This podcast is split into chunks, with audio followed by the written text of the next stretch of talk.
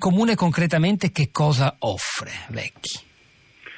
Beh, il Comune, eh, intanto se posso fare una considerazione, credo che l'introduzione del REI rappresenti una svolta di portata storica nelle politiche sociali di questo Paese, perché introduce per la prima volta nella storia un provvedimento strutturale di portata universale di contrasto alla povertà personalmente non lo Forse no, universale non è una parola eccessiva dal momento che anche dopo, quando verranno estesi tutti, uh, verranno cancellati i requisiti, sarà comunque la metà circa dei poveri a goderne. Nel senso mm. che non è discriminante in prima battuta, è mm. chiaro che poi più risorse ci sono e, e la platea si allarga ma è universale nel senso che si fonda su un principio di equità, eh, nel senso che non individua una platea ristretta per eh, produrre un beneficio esclusivo a quella platea, ma è un provvedimento di portata strutturale, sono 2 miliardi di euro e arriverà ad alcune milioni di persone. Io vorrei segnalare eh, lo dico da delegato welfare Lanci, che noi abbiamo alle spalle alcuni anni in cui eh, dopo l'azzeramento di tutti i grandi fondi per le politiche sociali di questo Paese, fondi per la famiglia, per la disabilità,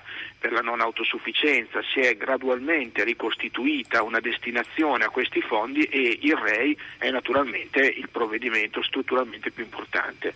Allora, eh, torniamo alla scena in comune, poi ci sono tante domande comuni, che stanno arrivando dagli ascoltatori. Perché, sì coinvolge i comuni perché il REI, io credo attingendo anche quelle che sono le migliori esperienze locali, tra cui anche Reggio Emilia, nella modalità di organizzazione del welfare, non, si, non è, non è eh, un provvedimento che eroga un contributo punto, ma è un provvedimento che va a sostenere un progetto di vita. I comuni diventano sostanzialmente lo sportello di accoglienza della persona fragile che si rivolge al comune, si rivolge all'ente locale per costruire insieme un progetto di vita, quindi si fonda sul principio della presa in carico e dunque dell'accompagnamento ad un percorso nell'ambito del quale il sostegno delle risorse che arrivano dal governo diventano decisive per dare gambe a questo percorso. Quindi è una grande, è una grande riforma strutturale perché coinvolge il, lo Stato, coinvolge i comuni, coinvolge naturalmente le regioni e mi permetto di fare una considerazione siccome siamo a fine legislatura e in fase di avviamento diciamo, delle, della fase attuativa della riforma,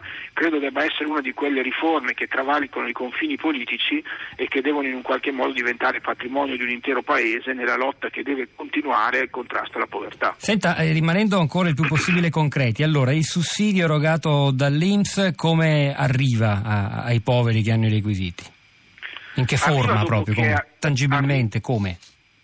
Arriva monetariamente dopo aver comunque costruito attraverso i servizi sociali dei singoli comuni un progetto con la persona fragile, la persona povera, la famiglia povera che ehm, sostanzialmente l'accompagna verso una condizione di emancipazione da quella condizione. Dopodiché è chiaro che a un certo punto arriva un'erogazione monetaria mensile che poi chiaramente va tramite una carta prepagata? Sostanzialmente adesso materialmente si concretizza in questi termini, però io credo che sia fondamentale riflettere sul rapporto che si costruirà tra noi a Reggio Emilia lo facciamo da vent'anni. Mm. Eh, cioè la, le persone fragili vengono intercettate dai servizi non per staccare degli assegni ma per costruire dei progetti sociali in cui si accompagnano le persone. Ci fa un esempio perché in effetti c'è scritto alla fine tra i vari requisiti che insomma colui che accetta eh, deve sottoscrivere un progetto che è personalizzato. Eh, un esempio di progetto personalizzato che, che, avete fatto visto che avete anche una lunga esperienza sul territorio? Noi ne abbiamo tantissimi. Cioè io, io per capire di cosa si parla perché altrimenti rischiano di essere parole belle belle ma, ma astratte. No, progetti personalizzati significa sostanzialmente che da una parte tu hai la struttura pubblica, hai gli operatori sociali, hai i poli, a volte hai anche le strutture stesse del terzo settore che interagiscono con le famiglie che sono in condizioni di fragilità, cioè costruiscono delle relazioni di comunità. Noi abbiamo appena completato a Reggio Emilia una grande riqualificazione urbana di un grande quartiere popolare, un grande investimento di 40 milioni, era il quartiere più povero e più degradato della città dieci anni fa. Non abbiamo semplicemente rifatto le case, rimesso a posto i muri o reso gli edifici più efficienti dal punto di vista energetico, ma i nostri operatori hanno costruito una relazione con quelle famiglie, hanno accompagnato le famiglie, hanno costruito delle occasioni di vita che vanno dalla socialità al modo di stare insieme nei condomini, a rispettare le regole, alla, al fatto che i figli vadano a scuola, al fatto che magari si costruiscono anche dei progetti di, di carattere civico o di carattere lavorativo, cioè è la relazione quotidiana di prossimità tra le istituzioni e chi vive in condizioni di fragilità.